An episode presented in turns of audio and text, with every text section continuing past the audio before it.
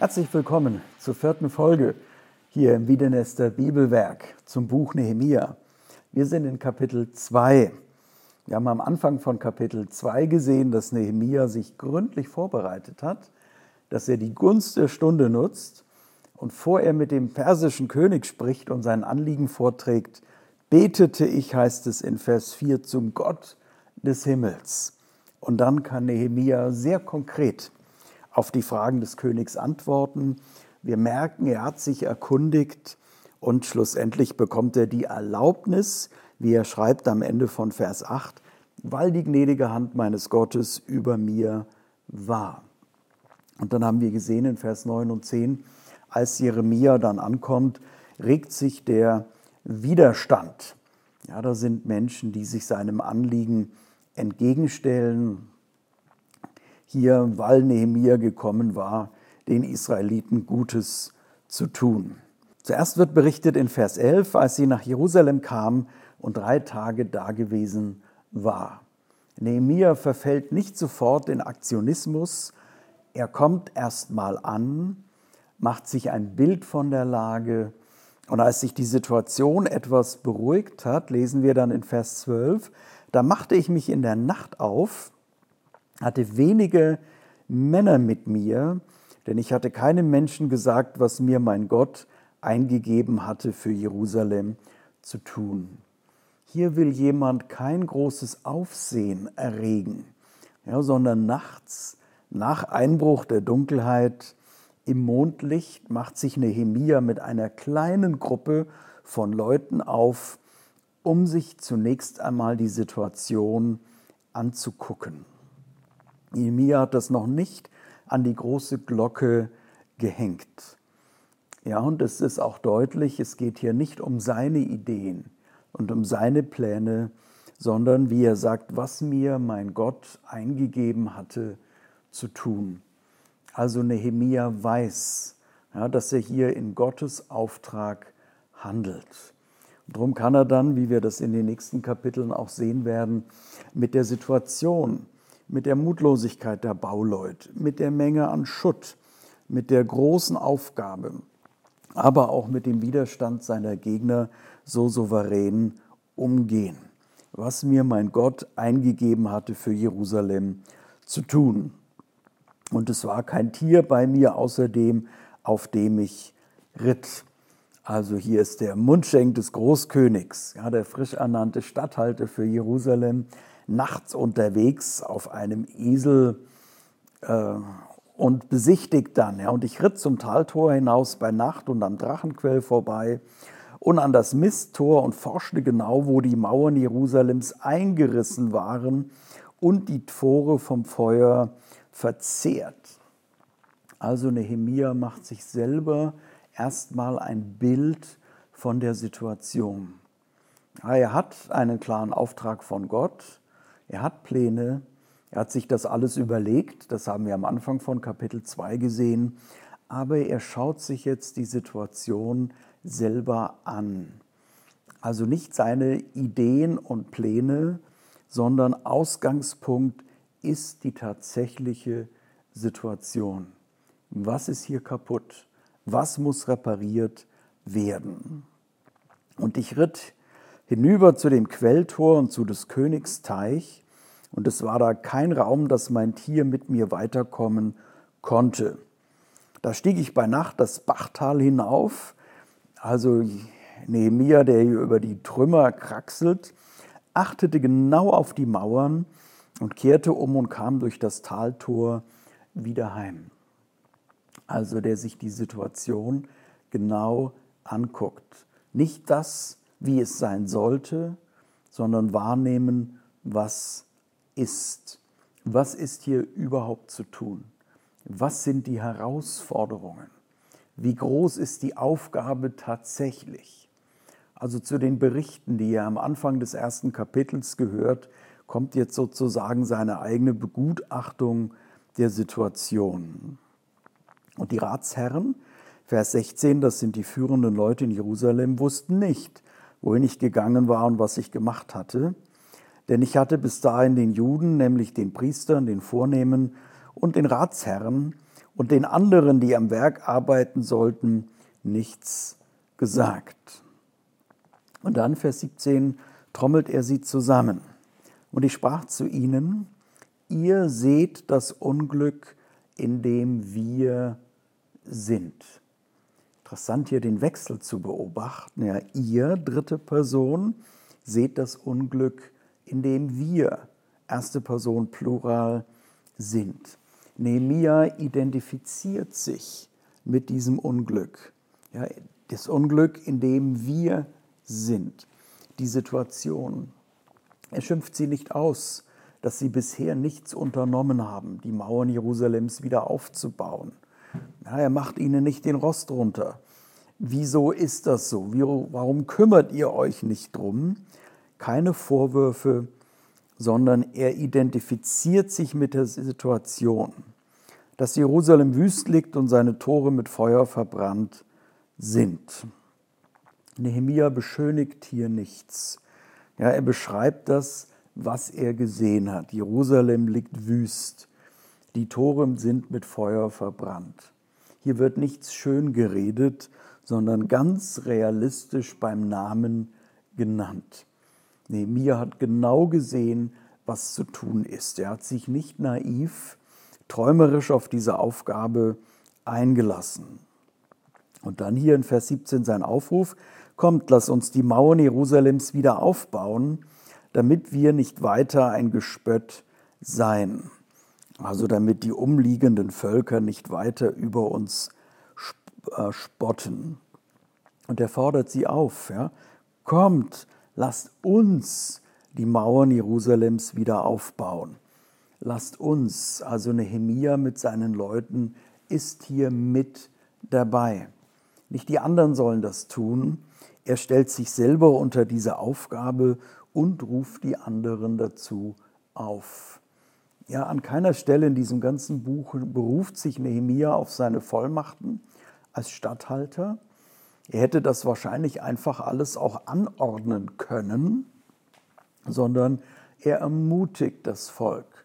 Er versucht sie zu gewinnen für diese Aufgabe, sie mit hineinzunehmen. Er macht hier nichts im Alleingang, ja, mit seinen Leuten, mit seiner Vollmacht, sondern er will das Volk gewinnen, mit ihnen zusammen diese Aufgabe wahrzunehmen. Also in das, was Gott ihm auf das Herz gelegt hatte, Vers 12, ja, was mir mein Gott eingegeben hatte, dafür will er andere Menschen motivieren und gewinnen.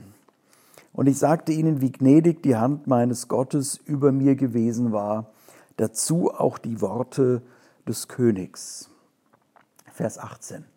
Also Nehemia motiviert sie nicht damit, ja, wie toll seine Vision ist, wie gut er das alles vorbereitet hat, wie es gelungen ist, den König zu überzeugen, ja, wie er das alles so wunderbar gemacht hat und wie toll er ist, sondern er motiviert sie mit Gottes Handeln, wie gnädig die Hand meines Gottes über mir gewesen war, weil Gott hier bereits entscheidend gehandelt hat, weil Gott dieses ganze Projekt möglich gemacht hat, ja, weil Gott Gnade geschenkt hat.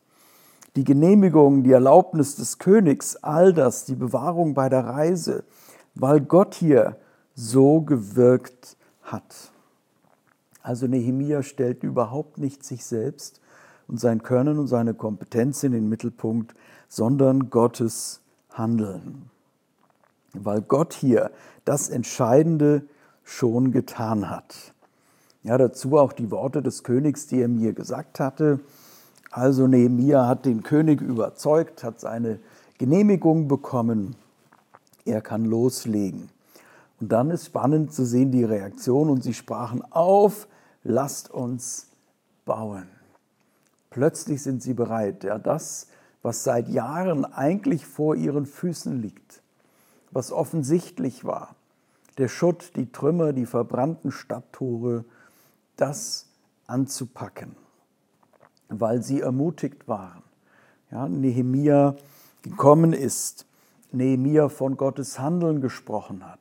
Nehemia berichten konnte, wie Gott das Herz des Königs bewegt hat und weil er bereit ist, selber mit anzupacken, sich drunter zu stellen, lassen sie sich ermutigen. Auf, lasst uns bauen. Und sie nahmen das gute Werk in die Hand. Also es ist ihm gelungen, ja, die führenden Leute in Jerusalem, das Volk von Jerusalem zu überzeugen und zu gewinnen. Also hier sieht man ganz äh, wichtige Prinzipien, ja, wie wir mit dem umgehen können, was Gott uns aufs Herz gelegt hat. Nehemiah, der das sehr gründlich sich anguckt, die Situation vor Ort wirklich wahrnehmen und verstehen will, der das Volk gewinnt, ja, der das Volk ermutigt, der dabei auf das, was Gott getan hat, verweist, auf Gottes bisheriges Handeln verweist, ja, was der König mir gesagt hatte. Und dadurch lassen sich die Leute ein, sie unterstützen ihn, sie nahmen das gute Werk in die Hand. Also äh, nehmt, nehmen Sie das mit. Ja, wenn Gott Ihnen etwas aufs Herz gelegt hat, prüfen Sie, überlegen Sie, wo Sie von dem Mir hier inspiriert werden können, was die nächsten Schritte sind. Und dann haben wir das in Vers 19 wieder, wie in Vers 9 und 10, ja, meldet sich sofort auch der Widerstand. Als das aber Sanballat, der Horoniter, und Tobia, der ammonitische Knecht, und Geshem, der Araber, also eine weitere Person, hörten, verspotteten und verhöhnten sie uns und sprachen, was, macht, was ist das, was ihr da macht? Wollt ihr vom König abfallen? Also schon eine unverhohlene Drohung.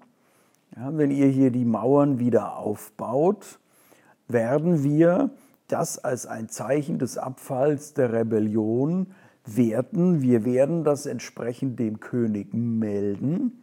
Also eine ganz deutliche Drohung. Da sehen wir schon, wie wichtig es war, ja, dass Nehemia den König gewonnen hat, dass Nehemia das Vertrauen des Königs hatte. Der König wusste, dass Nehemia loyal ist. Da antwortete ich ihnen, der Gott des Himmels wird es uns gelingen lassen. Interessant, ja auch hier verweist Nehemia nicht auf seine guten Kontakte zum König, auf seine schriftlichen Vollmachten, auf all das, was bereits geschehen ist, was er kann, wer er ist, dass er eine besondere Vertrauensstellung bei Hofe hat, sondern er verweist auf Gott der Gott des Himmels wird es uns gelingen lassen.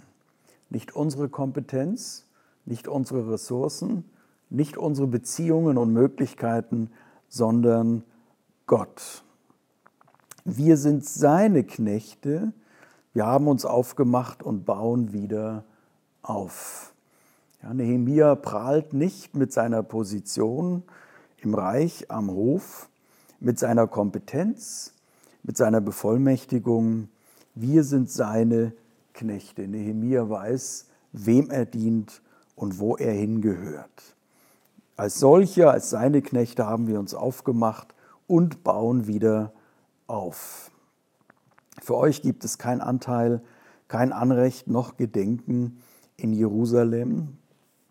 Menschen, die sich hier nicht uneingeschränkt auf den Gott Israels auf den lebendigen Gott einlassen, denen nichts daran liegt, ja, die Stadt wieder aufzubauen, die Stadtmauern und Stadttore wieder aufzubauen, die hier in Jerusalem mitmischen wollen, ohne sich dem Gott Jerusalems, dem lebendigen Gott zu unterstellen. Sie haben keinen Anteil, kein Anrecht. Sie sind an dem Aufbau der Mauern, sie sind an dieser Stadt nicht beteiligt. Also hier wird deutlich, ja, dass die Gemeinschaft auch klare Grenzen hat. Menschen, die hier in eine andere Richtung agieren und handeln, haben keinen Anteil. Also für mich ist in diesem Abschnitt ja, herausragend, wie Nehemia an mehreren Stellen auf Gott verweist. Vers 12, was mir mein Gott eingegeben hatte für Jerusalem zu tun. Vers 18, wie gnädig die Hand meines Gottes über mir gewesen war.